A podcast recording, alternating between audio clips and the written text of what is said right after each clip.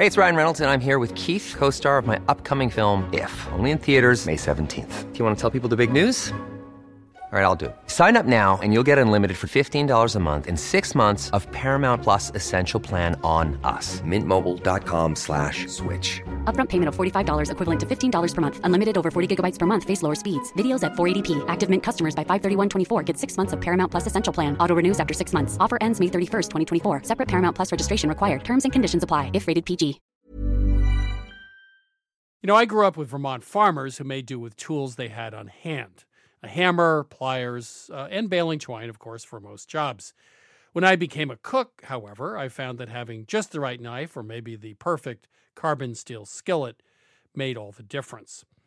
And the right tool also added pleasure to my cooking. I truly enjoyed my time prepping as well as cooking food. And that also goes for a car. The all-new Lexus G X has an exceptional capability that will have you seeing possibilities you never knew existed. Its advanced technology and luxurious interior mean that wherever you go, you'll never go without. And that includes available dynamic sky panorama glass roof, available front row massaging seats, available thirty-three inch all-terrain tires, and available multi-terrain select. Live up to the all-new Lexus G X, luxury beyond limits. Experience amazing at your Lexus dealer. Buying furniture is not easy. You want well-designed pieces that fit into a modern lifestyle, yet the look should be timeless. And you want a custom experience creating furniture designed specifically for your space. My suggestion is that you check out Cozy, a North American company that thoughtfully designs furniture for modern living. Their high-quality products are delivered quickly and are easy to assemble. Cozy also offers a great range of coffee tables, washable rugs, wall shelving, and credenzas. Their outdoor collection features high-quality modular sofas and sectionals made for outdoor living. You can visit their store in Toronto. Cozy now has expanded from an online market to their first in-person space, or go directly to their website at cozy dot com.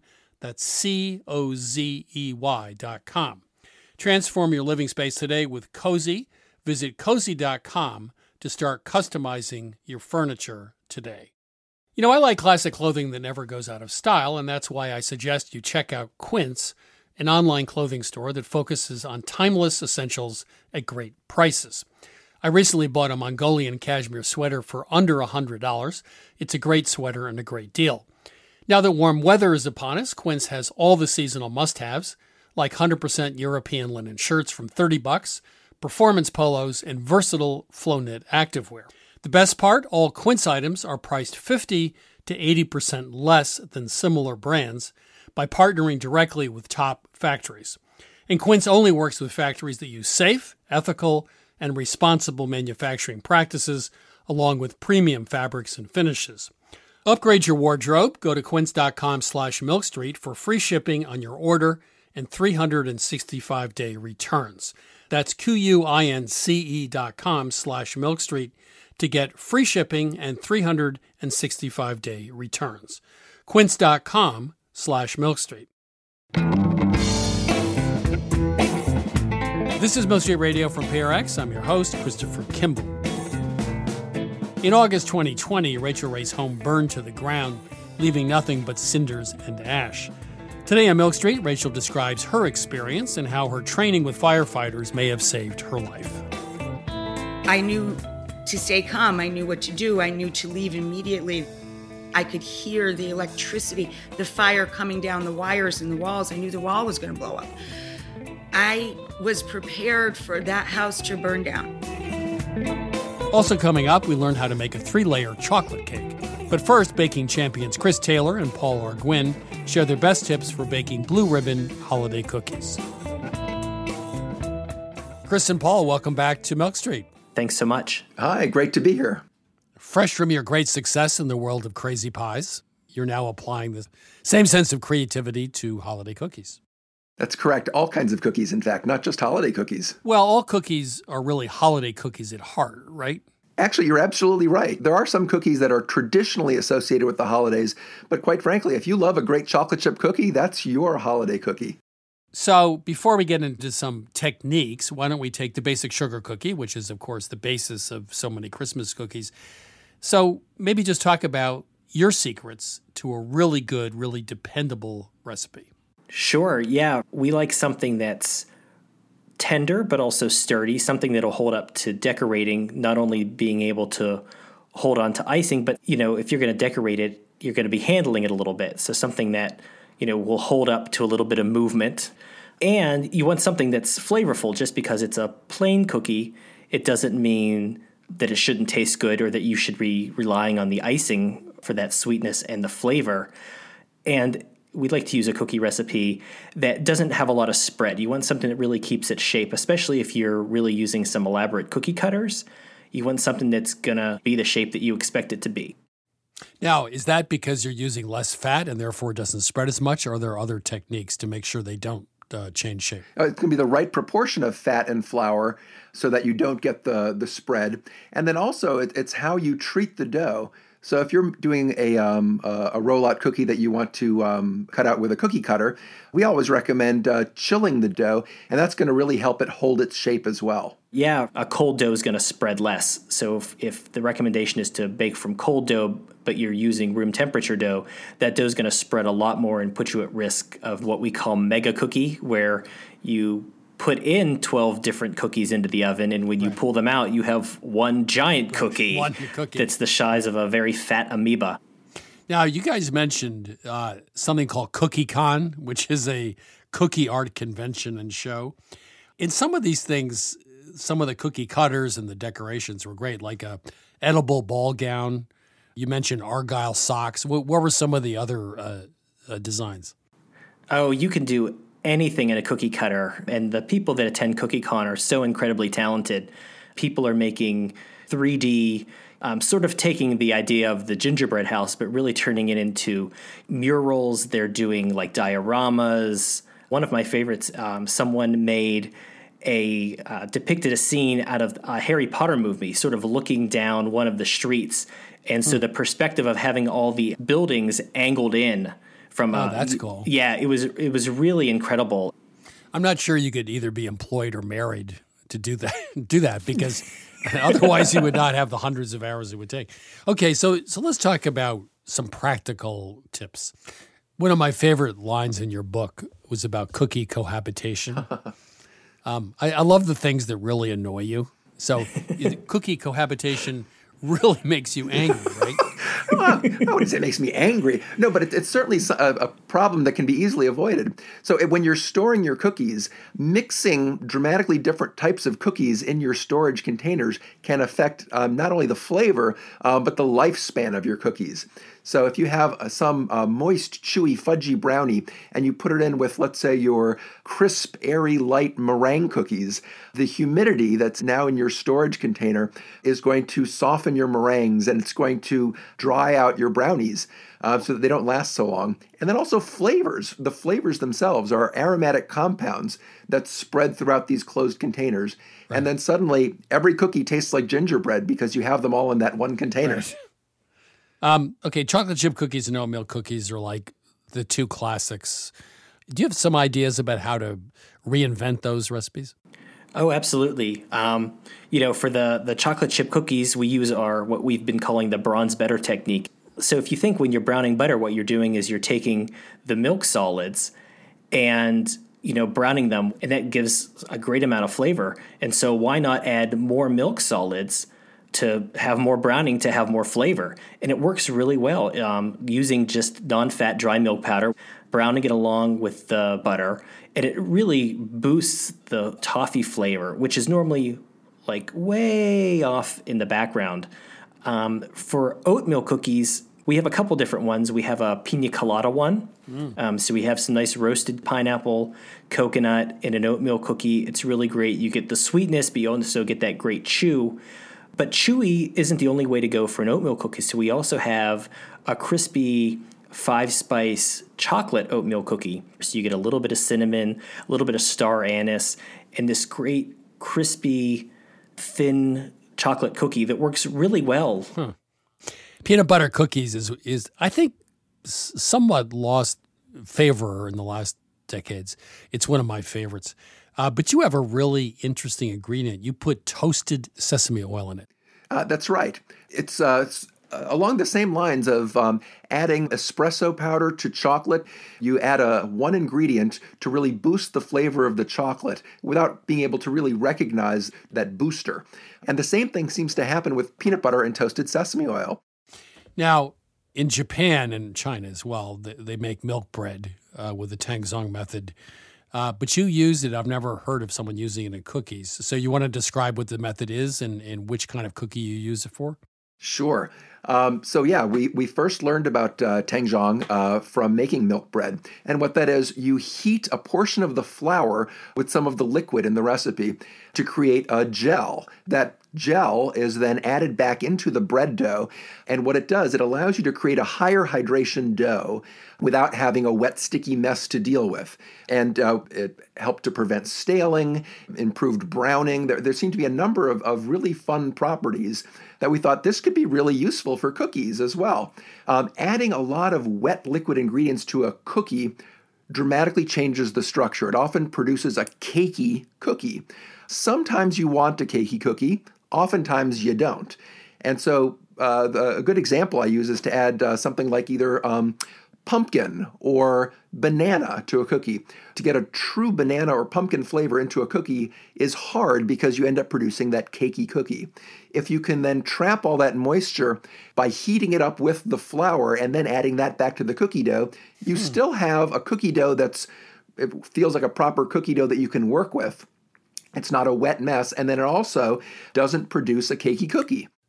So here's more of a philosophical question. Um, you're using milk solids to amplify brown butter flavor. Tangzhong method, which is used in bread in Japan and China for cookies. Um, you use toasted sesame oil to amplify the peanut flavor and peanut butter. But how do you guys do this? You, you always seem to come up with pretty interesting solutions or revisions for doing recipes that have been around for such a long time. Usually it starts with Uh, you know, what is the problem? And the problem, you know, for example, with the Tangzhong method is how do you make a banana cookie that isn't cakey? You know, these are usually questions that sort of fester in the back of our minds maybe for months or years, you know, and we, we happen to stumble, I think, into some really great solutions. So this is the two in the morning problem? Try to exactly, yes. Yeah, you keep the little notepad on the nightstand so when it comes to you, you can write it down and, and realize, you know, like, oh, I have to look at that in the morning. Could that possibly work? Is there a cookie you could never figure out? Like you, you, you just failed and never made it to the book? Oh, there was one. Um, one of our favorite uh, cocktails is a dark and stormy. So it has rum, crystallized ginger, and we tried to work that into a bar cookie. And actually, Paul, you were you were trying to make that one work. Yeah, it's, it's one of those that um, trying to get all the flavors in there, one would always disappear. We, you know, I'd, I'd try another version. It's like, I taste no ginger this time. Um, and so we just went back and forth. And after, you know, at, at some point you say, we have to stop this one. Well, you just order a dark and stormy and eat a couple of Christmas cookies. There we go. That's right. Chris and Paul, thank you so much. Uh, you've reinvented pies and now cookies. And uh, as usual, it's really good convention. Thank you. Thank you. Thanks, Chris. That was Chris Taylor and Paul Arguin. Their book, Fabulous Modern Cookies, Lessons in Better Baking for Next Generation Treats, comes out in April. Right now, my co-host, Sarah Moulton, and I will be answering your cooking questions. Sarah is, of course, the author of Home Cooking one oh one, also star of Sarah's Weeknight Meals on public television. So, Sarah, for a holiday, you know, like Thanksgiving, Christmas, July fourth, Easter, are there a couple of dishes that I probably don't make that you do? Oh, absolutely. That, that, that are, I would think, really weird or fun or... Well, I've already told you about my short ribs, which we do in lieu of turkey at Thanksgiving. But there's a couple other things that, you know, you get known for something and then people must have it. And so one of them is I've started making Dory Greenspan's gougere. You know, that's one of those things I made, I won't say how long ago, a very long time ago, But they're really good. They're so good. Not hard. It was no, they're not. You make a pot au choux, which is the same thing you'd use to make eclairs. It's not all that hard, and then you just throw in a bunch of cheese. But the revelation about these was that you take that batter, and you're supposed to bake it off right away, drop it like little dumplings, and then bake it off. But you can drop it like little dumplings, throw it in the freezer, and then put it into a bag and just pop them in the oven from the frozen state. They're every bit as good. So when company just shows up unexpectedly. Oh, my God. So I have saying. three dozen of them in my freezer really? at all, almost all idea. times. So that's become really my go-to. That and fried zucchini with some sort of garlicky dipping sauce. Beer battered. You had me at the gougere. You lost me at the fried zucchini. Oh, but that's okay. No, well, zucchini's boring, but when you uh, batter it and fry it, oh my God, it's off the charts. You could batter and fry roadkill. It would still be good. I Correct. Mean, it's the batter and frying that's the key thing, True not that. what's inside. Yes. Okay, let's get started. Yes, I'm ready. Welcome to Milk Street. Who's calling? Hi, this is Amy from Cincinnati, Ohio. Sorry. Hi, Amy from Cincinnati. Hi. How can we help you today? I have a question about royal icing. My grandmother and my mom and my great-grandmother, we've all had a tradition to make gingerbread houses, and we use a specific royal icing recipe that's been handed down for generations. And my mom and my grandmother live in Utah, and they make the royal icing, and it turns out great. And I live in Cincinnati, and every time I try to make it, it doesn't like hold its form. It's like when you pipe it, it doesn't hold a star or a ruffle or anything. My mom actually even came here to Cincinnati. She tried to make the recipe too, and we had the same results. Interesting. But I was just wondering if you guys had any tips or ideas as to why it didn't work. Let's start with what you put in your royal icing. Okay. So first, uh, it's three egg whites, and then a pound of confectioner's sugar and half a teaspoon of cream of tartar. And you just basically whip everything together, like in my KitchenAid, until it like holds stiff peaks. And it worked great for my mom in Utah. And, and I'm wondering if it's maybe the humidity here in Cincinnati that's causing it. There's always a delicate balance between the liquid and the confectioner's sugar. So mm-hmm. one way to correct it would just be to add a little more confectioner's sugar. You know, just sift it and add it until you get the right texture. Um, oh, okay. But think about egg whites. Let's say your recipe calls for large egg whites, which it probably does because most recipes yeah. do. There's mm-hmm. still a difference in their weight and measurement. They're chickens, you know, come on. Yeah. So there's going to be variation, and that's where the liquid comes from. So a surefire way around it would be, and also a way to avoid the salmonella issue, is meringue powder. And that mm-hmm. way you've got more control. Okay. Because it will be more consistent. Uh, the meringue part of it. Every single time I make it, I adjust accordingly. What you're looking for is when you pipe it out that it holds its shape for a certain period yeah. of time. And if it doesn't, mm-hmm. just add a little more confectioner's sugar. It's that okay. simple. And if it's way too stiff, meaning that you can't pipe it, add a little water. Anyway, Chris? Okay. I have nothing to add. No, I'll, I'll always have something to add. Stella Parks, you know, who's the great baker. She has the eight-second uh-huh. rule, which is when you drizzle it, it should sort of hold its shape on the royal icing if you drizzle it from the whisk or whatever for eight seconds, okay. no more, no okay. less. And so I think that's just yeah. an easy rule to follow in terms of getting the right consistency. Okay. Well, that makes sense. I like that idea of just adding a little bit more sugar. That's probably yeah. what I've been doing wrong. So thank you very much. Yeah, thanks for calling. I appreciate okay, it. Okay, Amy. Take Bye-bye. Care. Bye-bye. Welcome to Milk Street. Who's calling? Hi, this is Hannah from Canaan, Connecticut. How can we help you? My question was about mashed potatoes. I like to try to do as much as I can ahead of time, but mashed potatoes are the one thing that I've had an issue with, and I've tried a few different things. I've tried reheating them over a double boiler or have them sit in a double boiler kind of while people are getting ready to eat. Um, I've also tried a slow cooker, which is kind of just a big counter space suck. And then I've also tried the microwave, which just doesn't really feel right. Do you have any ideas? Well, you just called the mashed potato hotline, so I think we can, okay, great. we can definitely help you. When okay. you make the mashed potatoes ahead of time, do you follow the recipe or do you make any changes because they're make-ahead? I kind of tend to not really follow a recipe. I've made mashed potatoes so many times, and right. I kind of just wing it, honestly. The first thing to do, no matter how you reheat them, is to add less liquid at the beginning. In other words, if you make them two or three hours ahead of time, which I do as well, I might cut out about a third of the liquid. Oh, wow. Okay.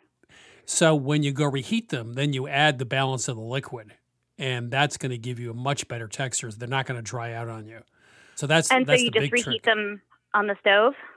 No, I use an Instant Pot, and the reason is it tends to have a smaller footprint than my enormous slow cooker, and I just hit warm. Just hold out about a quarter to a third of the liquid at the beginning and add it back when you want to reheat it, and that should really do it. I don't think it's going to dry out. Can I throw in something else altogether? Sure. Years ago, I used to work at Good Morning America behind the scenes doing all the prep for all the chefs who were on. So I got to meet all these cookbook authors. And I can't remember the name of this chef. He was known for his mashed potatoes at his restaurant. And he said, well, here's what I do. I cook up the potatoes, you know, boil them whole because they're less watery. And then I rice them, use a ricer, into a bowl, and then I park them. Yeah. And then when it's time to eat them, he nukes the riced potatoes to heat them up, and then he adds the butter, which you should always add first to prevent them from getting gluey, and then he adds the heated milk, cream, or whatever. And it's as if you just made them from scratch. Wow, that is amazing. Good idea. Great. Well, I'm definitely going to try that. Hannah, I think Sarah outdid me. That's a better answer. Thank you guys so much, and I really have been enjoying the show. Thanks for taking my call. Okay, thanks, thanks Hannah. Hannah. Thanks. Bye. Bye-bye. This is Milk Street Radio. If you need help in the kitchen, give us a ring anytime at eight five five, four two six, nine eight four three. One more time, eight five five, four two six, nine eight four three, or email us at questions at milk street radio dot com. Welcome to Milk Street. Who's calling? Uh, my name is Alicia. Hi, Alicia. Where are you calling from? San Antonio, Texas area. Lovely. How can we help you today? I have a buttermilk pie recipe that I would like to see what gluten-free flour I could use as a substitute, because I have a coworker that she's got celiac disease. Is this the filling or, or is or this the crust. the crust or both? Just the filling. Okay. How much flour does the recipe call for? Not a lot, um, right? Three tablespoons? No, it's not a lot. From personal experience, I know it serves an important purpose. Usually most recipes I've come across is about a half a cup, and that's typical across the board. The recipe that I use is, I've had two recipes. One calls for four eggs, like two or three cups of sugar, a half a cup of flour, and you mix the flour in with the sugar. And then you mix the eggs, the butter, and all the other stuff. This is like a chess pie or something. I mean, yes, this is serious exactly. sugar. Yeah, this yeah, is serious. This is pie. Southern, you know, come on. It's a Southern recipe. Wow. My mother called it buttermilk chess. Okay. It's a... Um, sugar, eggs, vanilla, butter, a little bit of flour. Like I said, like a half a cup. But it's a lot of ingredients, and I don't necessarily want to ruin the pie and waste the ingredients. Well, I think both King Arthur and Bob's Red Mill make a good gluten-free flour. The question, though, is, is the flour there to help thicken the pie, or is it there just to provide the right texture? I think it's a little of both. I think but, so, too. But I know that it's, you know, those pies are pretty sensitive to changes. Yeah, it's true. Well, you know, one thing you might consider, maybe you'd find this online, can you make a buttermilk chess pie using almond flour or some other totally different flour, which might actually be pretty cool, and then maybe add a little cornstarch to it as well for thickening. But I think that's what I would do. You could certainly use the King Arthur gluten-free flour. That would be the first step. But I think it would actually taste pretty good with almond flour. Well, you I use lose, that a lot in baking. Yeah, I do too, but you you lose sort of the buttermilk taste, I think, and the sort of... Yeah, the buttermilk, it comes out like sour cream, like if you put sour cream, it adds that tang. You know, the easy thing is just to buy gluten-free flour. Yeah, but yeah. I, would, I would want to experiment with I would, this. Okay. Well, of course you would. Well, I, I think it's interesting. And, well, and and do you love this pie? You must love this she pie. She loves this oh pie, Chris. Yeah. I love this. This is a family favorite. Well, could you describe for those of us, well, I've had it, but people who've not had a chess pie, what's the texture like and the flavor? Sweet. It's a custard, for lack of a better word. Right. Mm-hmm. For those people who are familiar with the Latin culture, they have what's called flan. It's kind of like uh-huh. leans that direction. Yep. It doesn't have the pudding texture to it. It's a little less pudding texture right. for like... A little I, more I don't know custardy. How, yes. Like I said, the recipe I have, it's like four eggs, three cups of sugar, half a cup of flour, teaspoon or two of vanilla, a stick of butter, a third or two-thirds cup of buttermilk. I'd have to go back and check the recipe. But I've always had a recipe in my house since I was little. This is a, a pie that we make every year. Good for you. You know, yeah. I, I'm so sick and tired of the health pulleys telling me what I can't eat. I think every time I get fed up, I'm going to make buttermilk chess pie. Do try the um, King Arthur or Bob's Red Mill and let us know how it goes. Okay, I will. Thank you so much. Thanks for calling. Thank you. Okay, Take Alicia. Care. Bye-bye. Bye-bye. You're listening to Milk Street Radio. Up next, it's my conversation with Rachel Ray. That and more after the break. I'm Christopher Kimball, and now here's a word from our friends at Allagash Brewing Company, who love food as much as we do here at Milk Street. Hi, this is Jason Perkins. I'm the brewmaster at Allagash, and I've been making Allagash White in Portland, Maine since nineteen ninety-nine. So a white beer is a very old style of beer. Traditionally, it was brewed with spices of some type, typically coriander and orange peel. And I think one of the things that makes Allagash White distinctive and different is the rare combination of complexity and drinkability. And it's sometimes remarkable to stop and realize that I never get tired of it. You know, I'll open a can or I'll pour a glass and the first sip and I'm like, man, this beer is good. There are a lot of different ways that folks can enjoy an Allagash White, and here are some of the examples of what folks here at the brewery like to do. My favorite thing to pair with an Allagash White is simple, beautiful seared scallops over a bed of fresh greens with blood orange and shaved fennel. My favorite would probably have to be like an Italian or a hoagie, capicola, pickled vegetables, crusty bread. It's got that nice lemony, zesty character that just gets you ready for the next bite. The ultimate pairing for me is this dish called bossam, which is this like big pork shoulder with like salt and brown sugar. We also call it candy pork in my house, and a little like scallion ginger sauce. It's like lettuce, rice, pork, sip of white, lettuce, rice, pork, sip of white, and it's just perfection. My other top choice was like a hot dog. Like just have a hot dog and have an Allagash White. You don't need to dress it up. There's something about mussels with beer, especially the white, that is just so good. I feel like it goes really well with different soft cheeses that aren't too dominant, but then also with like spicy Indian food. So I think it's just really versatile.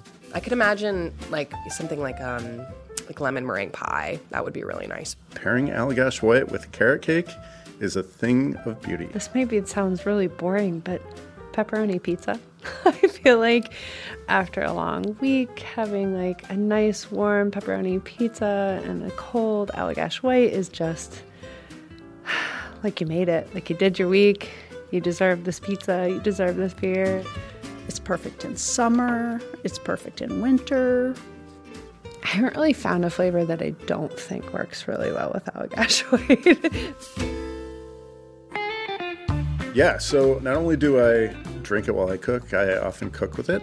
So if I'm creating some kind of stew, I'll add a little bit of Allagash White to it. A lot of people use Allagash White in like a fried fish batter. Anywhere where you can add like a spritz of lemon or a spritz of lime, that could be the beer. We are very food-minded here at Allagash, obviously. And I think because of that, Allagash White is kind of subtle in a way that not all beers are, and I think that makes it very food-friendly. I think it tends to unlock qualities in the food that you otherwise wouldn't necessarily notice. Like it's not too hoppy or it's not too sweet, so it sits right in the middle and sort of brings the flavor of the dish to life. If you ask anyone here at Allagash, we're pretty much all stands for this beer. We love it so much because every time you have it, you pick up something new. Every time you come back to it, you're reminded like, oh wow, yeah, that's really good. This is Jason Perkins again. Just want to say thanks to everyone at Allagash for sharing. You can try Allagash White at home, too. Head to allagash.com slash locator to find Allagash White near you. For twenty-one plus only, please drink responsibly. Allagash Brewing Company, Portland, Maine. This is Milk Street Radio. I'm your host, Christopher Kimball. Right now, it's my interview with Rachel Ray. In her latest book, This Must Be the Place, Dispatches and Food from the Home Front, Rachel explores how her life and perception of home have changed since her house burned down in August twenty twenty. Rachel, welcome back to Milk Streets. You know, I am your biggest fan, and Milk Street's, um, I wish I lived on Milk Street. Well, you, you know who did live on Milk Street was Ben Franklin. I, isn't that great? He grew up on Milk Street. I, I don't know what that means about Milk Street or Ben Franklin, but... I think it means it's a place for individuals who think outside the box. Perfect. And aren't afraid of lightning. So let's talk about you and your book, This Must Be the Place. Uh You say it's dispatches from the edge of reality. It is for me. W- which which edge and which reality are we talking about? Well, you know, the book, the reason it's called This Must Be the Place is um, I'm taking from the Talking Heads and from the idea of what home is and finding in life those kind of angel wings that make you feel like this must be the place. This is the feeling of home. All of that changed for my family, uh, both extended and immediate, um, in the last uh, several months. We lost our animal family member, Isabu, who was with us for fifteen and a half years. We started our life with Isabu the same year I launched a television show, the same year we got married, and the same year we started a magazine. And two of those things still exist and one does not. And I was holding her in my arms when she passed.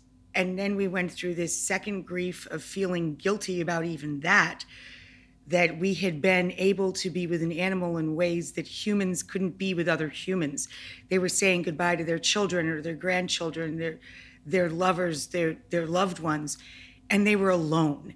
And then just when we started coming up from from all of that and for air, um, well, quite frankly, our house burned down.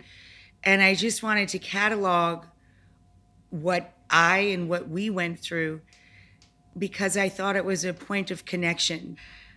And that comes out of discussing the, the hard times, not just the good or fun stuff in life. So I started writing in this way, kind of essays mashed up with food.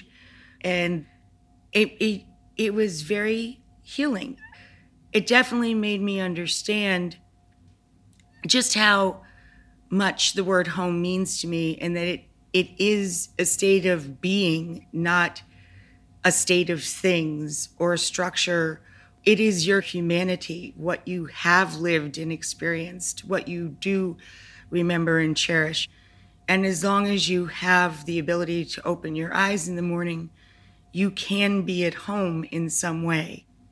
There's something about that that struck me uh, with you because you have such an emphasis on home even before all this started. And as you just described eloquently, home is obviously more than a place. Uh, is loneliness something that you fear or because you, your life is so full of warmth and people? Or, or, or, or do you like being lonely sometimes too? I have great peace when I'm alone or when I'm with people, but I do think that I'm a homemaker by nature. So I feel pretty good either way. I prefer to have someone to cook for. I prefer to have the company of a loved one or friends and some laughter in the air and some conversation. My grandpa was one of fourteen. My mom was one of ten. And they were very much about the experience of life itself. Work very hard. Cherish the time you have when you are with people that you care for and about. And I am very grateful for that. You talk a lot about how you were raised. Uh, you once told me you actually ironed your sheets. I, I still do. Yeah, I know.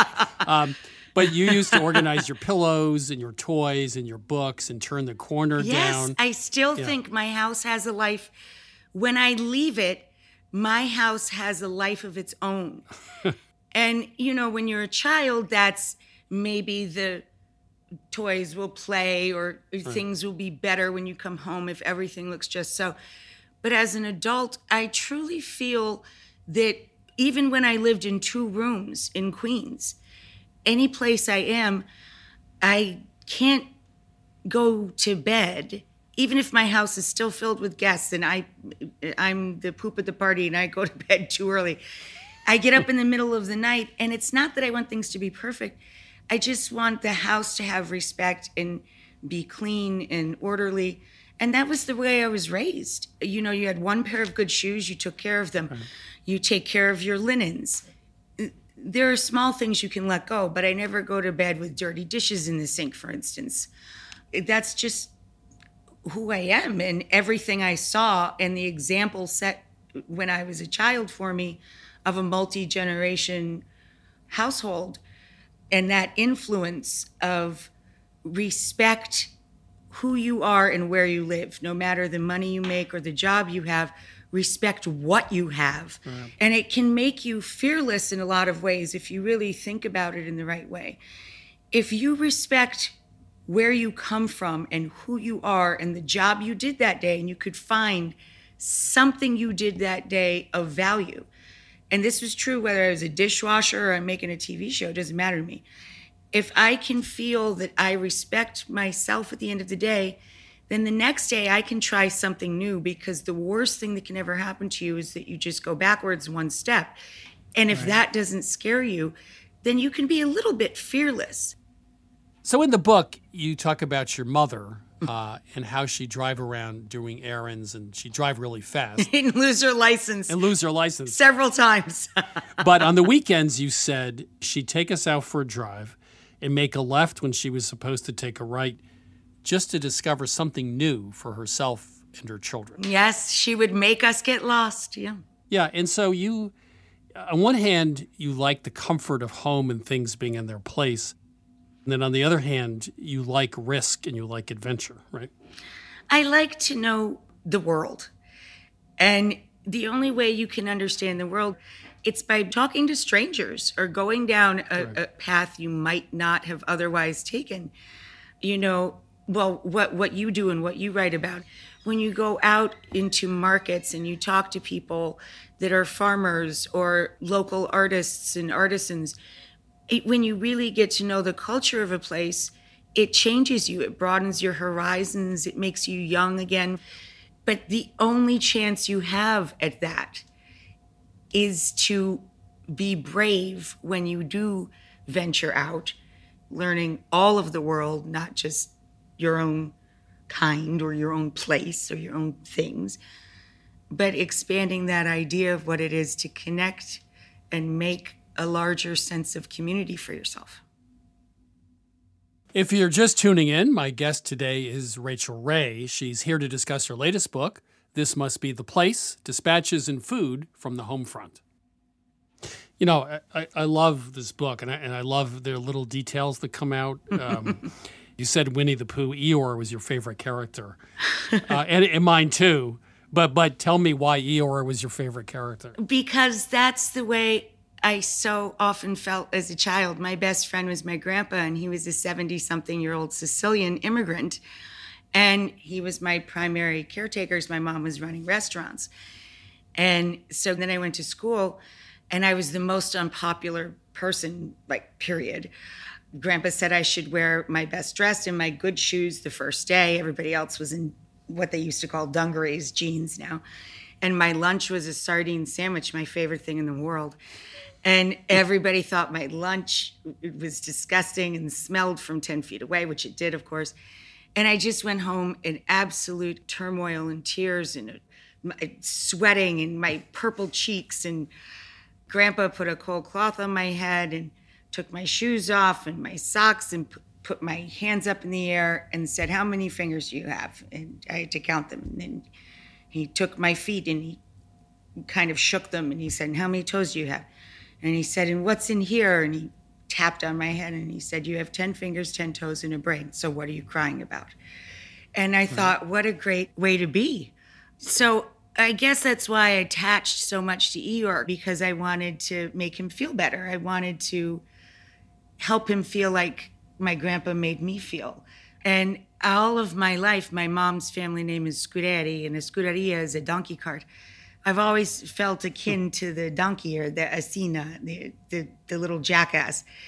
I would always joke to my friends, if I ever got a tattoo, it would be literally on the top of my ass, and it would be a jackass or a donkey, because I, I feel a bit like an ass. I'm a terrible faux celeb. I'm I'm bad at being that kind of popular. I'm very good at being a worker and and trying to be of service um, to people, and I feel more comfortable in that role, and I feel wildly uncomfortable in any other role. And I guess that's why I relate to a worker, whether it's an animal or a person. I, I feel more comfortable in those hooves or shoes. So, okay, so you're you now have to tape the show from your, your guest house. And I love this part. You said John ordered a director's chair, your yes! husband. Now, just to preface this, my wife produces this show and my T V show. So I just want to say that if my wife got a director's chair, I you want to talk about this or yeah, not? Yeah, no. I, that, that would be kind of a rough day for no, me. He calls himself Martin Scorsese, and he just got sick of standing or leaning in the corner of the kitchen, and there was this tiny little chair I had in the corner of the kitchen for when children come here. Literally a teeny tiny little square chair for when children want to sit in the kitchen. And John looked like he was on a tuffet. He did look ridiculous, to be fair.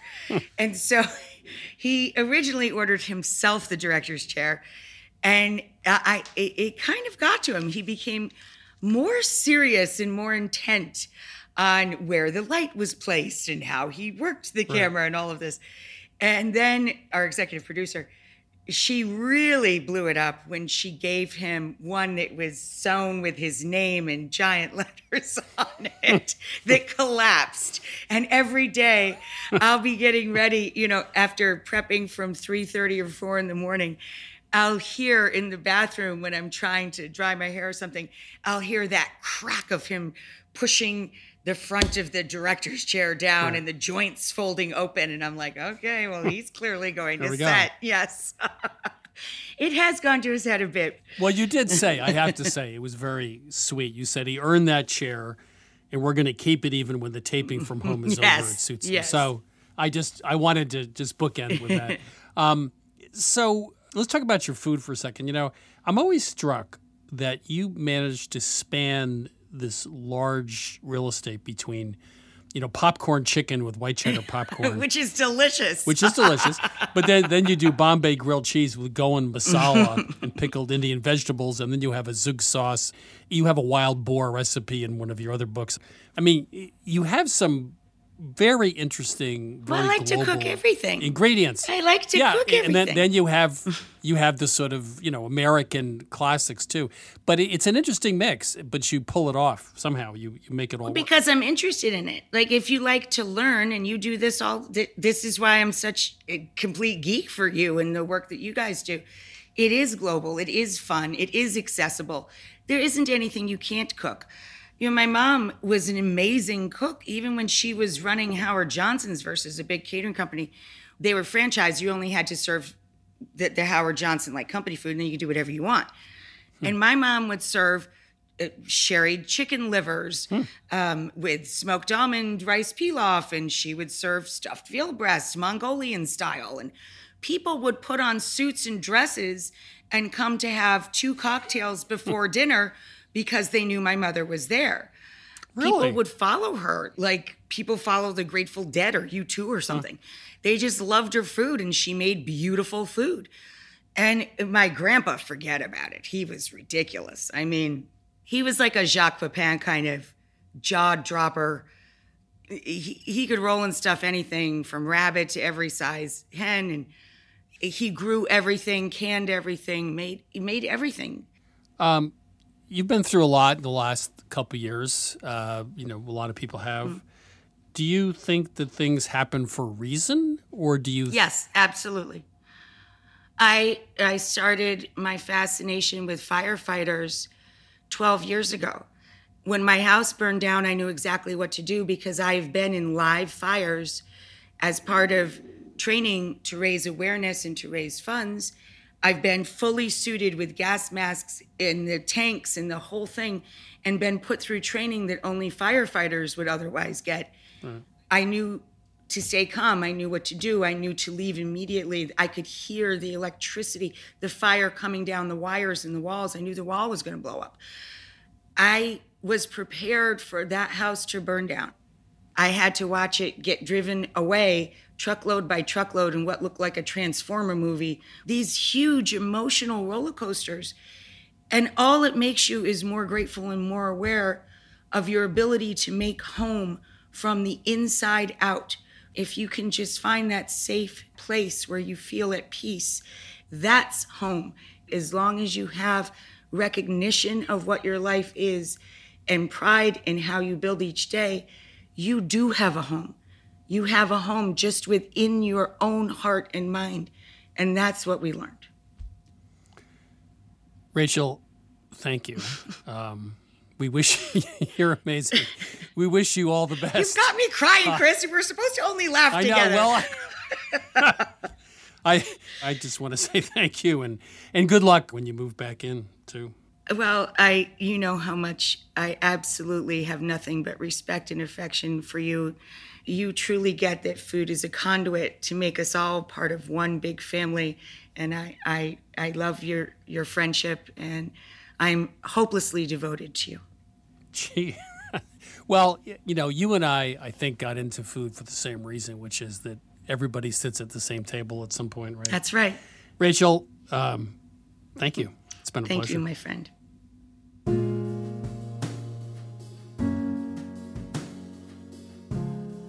That was Rachel Ray. Her latest book is This Must Be the Place, Dispatches and Food from the Home Front.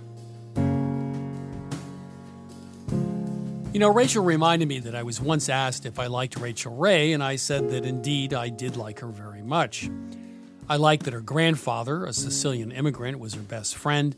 He taught her the value of hard work and perseverance. To paraphrase author Michael Hopf, hard times create strong people, strong people create good times, good times create weak people, and weak people create hard times. And that is, in short, why I like Rachel Ray.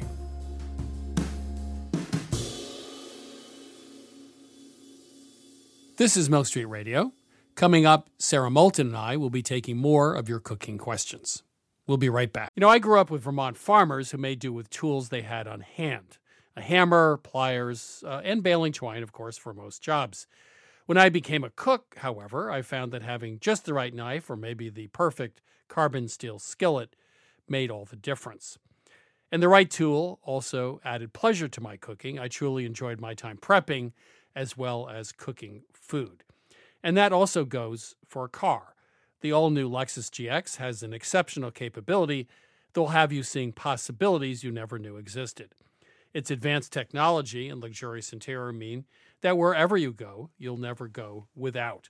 And that includes available dynamic sky panorama glass roof, available front row massaging seats, available thirty-three inch all-terrain tires, and available multi-terrain select. Live up to the all-new Lexus G X, luxury beyond limits. Experience amazing at your Lexus dealer. Mom deserves the best, and there's no better place to shop for Mother's Day than Whole Foods Market. They're your destination for unbeatable savings, from premium gifts to show-stopping flowers and irresistible desserts. Start by saving thirty-three percent with Prime on all body care and candles. Then get a fifteen-stem bunch of tulips for just nine ninety-nine each with Prime. Round out Mom's menu with festive rosé, irresistible berry chantilly cake, and more special treats. Come celebrate Mother's Day at Whole Foods Market. Hold up. What was that? Boring. No flavor. That was as bad as those leftovers you ate all week. Keke Palmer here, and it's time to say hello to something fresh and guilt-free. Hello Fresh. Jazz up dinner with pecan-crusted chicken or garlic butter shrimp scampi. Now that's music to my mouth. Hello Fresh. Let's get this dinner party started. Discover all the delicious possibilities at hello fresh dot com.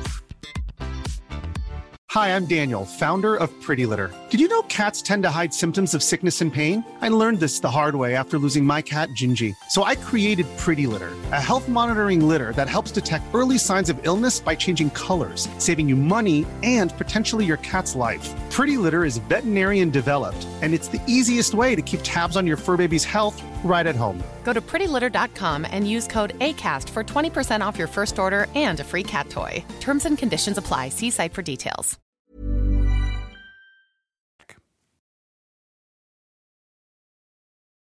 I'm Christopher Kimball. You're listening to Milk Street Radio. Right now, Sarah Moulton and I will be answering a few more of your cooking questions. Welcome to Milk Street. Who's calling? Hey, Sarah. How are you doing? My name's Jerry. Hi, Jerry. How can we help you today? Well, we have a family movie that we watch every year without fail. The movie's title is called The Gift of Love, and it's a syrupy little holiday movie, but we love it. But there's one scene that has always stumped us. Now, this movie takes place in Vermont, so that might help with Chris a little bit. Hey, that's good. This one scene, Angela Lansbury plays this grandmotherly character, and she says, and I quote, "I'm going to make my famous burnt orange cake." And we've always been puzzled over what a burnt orange cake is. We don't know if it's a running joke in this fictional family that one day she burned up a, an orange cake, or if it is actually a regional delicacy that's up there. But I know every time that I go to look it up, I get those really horrible cakes with the gummy candied pieces that are in it, and I don't think that's what this cake is. Can you help at all? Wow. I've never heard of this before, although it sounds absolutely wonderful. It does, doesn't it? Yeah, it sounds like a very moist orange cake that you would pour, while it's still warm, a dark caramel syrup over. Yeah, so it would be kind of sticky. It may be like something in a bundt pan or something. Yes, exactly. If you look up burnt orange cake, you will get recipes where the burnt part of it, they use food coloring on the outside. I think it refers to the burnt orange color of the icing most of the time, and it's an orange-flavored cake. Now, maybe some of them use a caramel, but I think it's the color they're referring to. It's the frosting color. See, I never thought anything like that. Yeah. I envision a wonderful orange cake that you then pour a dark caramel syrup over and just let it infuse. I like that idea. That's pretty cool. I could even do an orange cake with a caramel icing on it. Yeah. That's a nice combo. Burnt orange cake. Now you got me excited. I'm going to have to go make one of those. Sounds good. Yeah, I got to play with that. Got to do that. Take care, Jerry. Yes. Thanks hey, for calling. Thank you all so much for answering my question. Appreciate right. it. Thank you. Take care. This is Milk Street Radio. If you're looking for help in the kitchen, give us a call. Our number is eight five five, four two six, nine eight four three. One more time, eight five five, four two six, nine eight four three. Or please email us at questions at milk street radio dot com. Welcome to Milk Street. Who's calling? Hi, this is Lola calling from Detroit. How can we help you? My dad would make Swedish Spritz cookies mm-hmm. every year. And so he passed away about a year and a half ago. So now I've taken on the tradition of making these Spritz cookies, which were his great grandma's recipe. And I can't quite get the dough to be as fluffy as his was. And I'm wondering if you could help me figure it out. First of all, how much butter and sugar? It's about a cup and a half of sugar and a pound yeah. of butter. What's the temperature of the butter when you cream it? I usually leave the butter on the counter for a couple hours beforehand, so it's room temperature and a bit softer. That could be the problem. The butter should be about sixty-five to sixty-seven degrees. Two hours okay. is going to be too long. I would say half an hour to forty-five minutes would do it, because you want the butter to not be so cold that it's not going to whip up. But if it's too warm, it's not going to be able to incorporate air. That may be the problem. You're not getting enough air into that cream mixture. Sarah? I think really first and foremost what Chris said will probably solve your problem. But the other thing is the flour or the sugar, either one. But the flour in particular, depending on who measures it, everybody measures it differently. You know, whether you pack it, whether you sift it in, you know, how you level it off, because you're probably measuring it differently than he did. I would try what Chris said and see if the texture just comes out the way you like it. If they still seem too heavy, you said they weren't light and fluffy, you might be actually adding more flour than your dad did. What's the texture of the cream, butter, and sugar when you're, and then beat in the eggs? Is it really, really light and fluffy and gains a lot of volume? It's pretty fluffy, yeah, and it changes color. I usually whip it for maybe like eight to ten minutes, mm-hmm. and then add the eggs, and I whip those for maybe another five to seven minutes. That seems like an awfully long time. Butter and sugar, usually I would whip for five to seven minutes. Are you using a stand mixer or is this a handheld mixer? Stand KitchenAid mixer.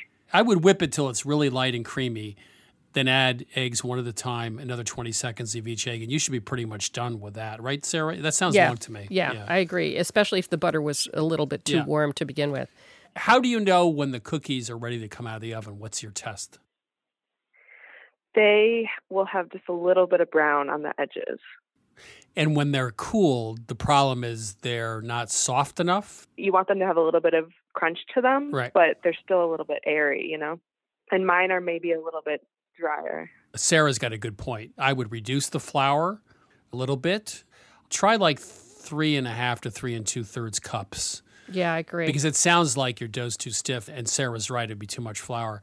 The other thing is I would take them out of the oven a little earlier.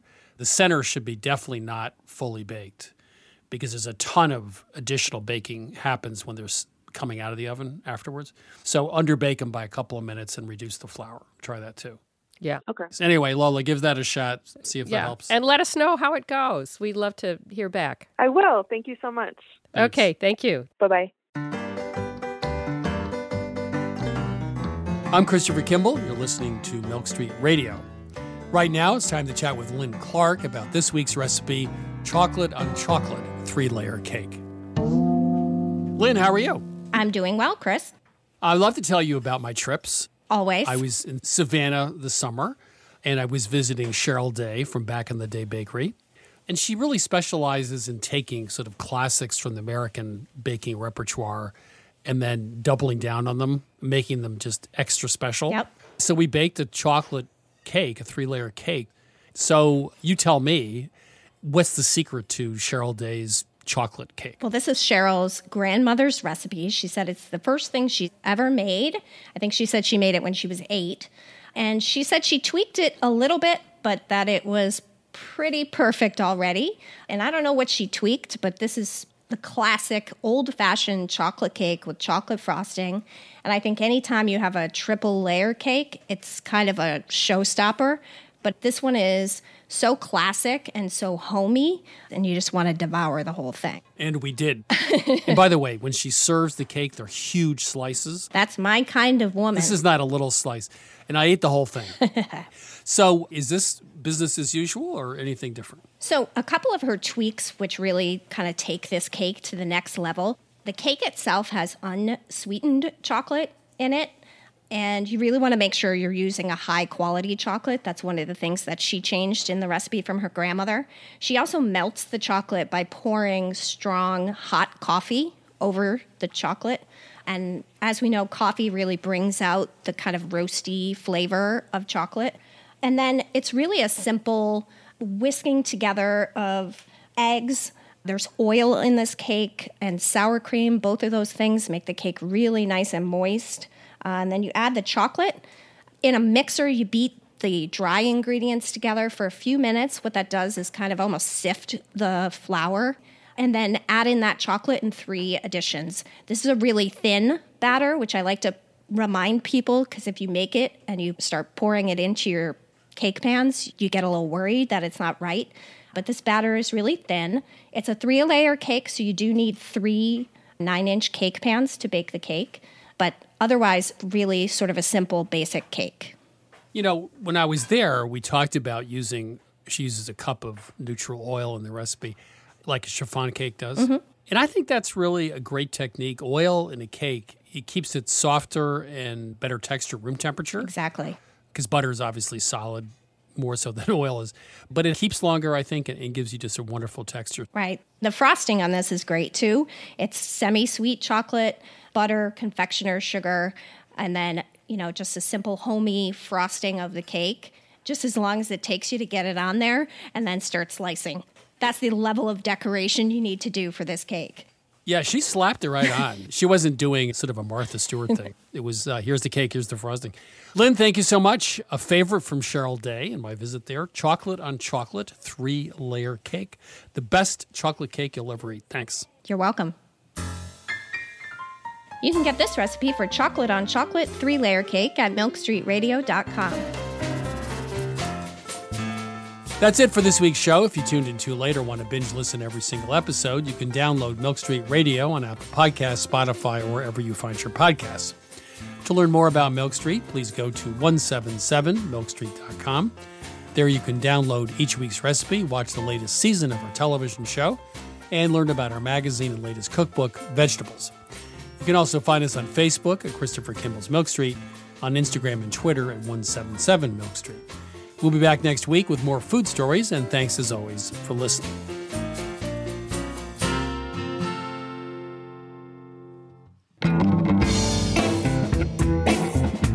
Christopher Kimball's Milk Street Radio is produced by Milk Street in association with G B H, executive producer Melissa Baldino, senior audio editor Melissa Allison, producers Sarah Clapp and Jason Tereski, production assistant Amelia McGuire, and production help from Debbie Paddock. Additional editing by Sydney Lewis.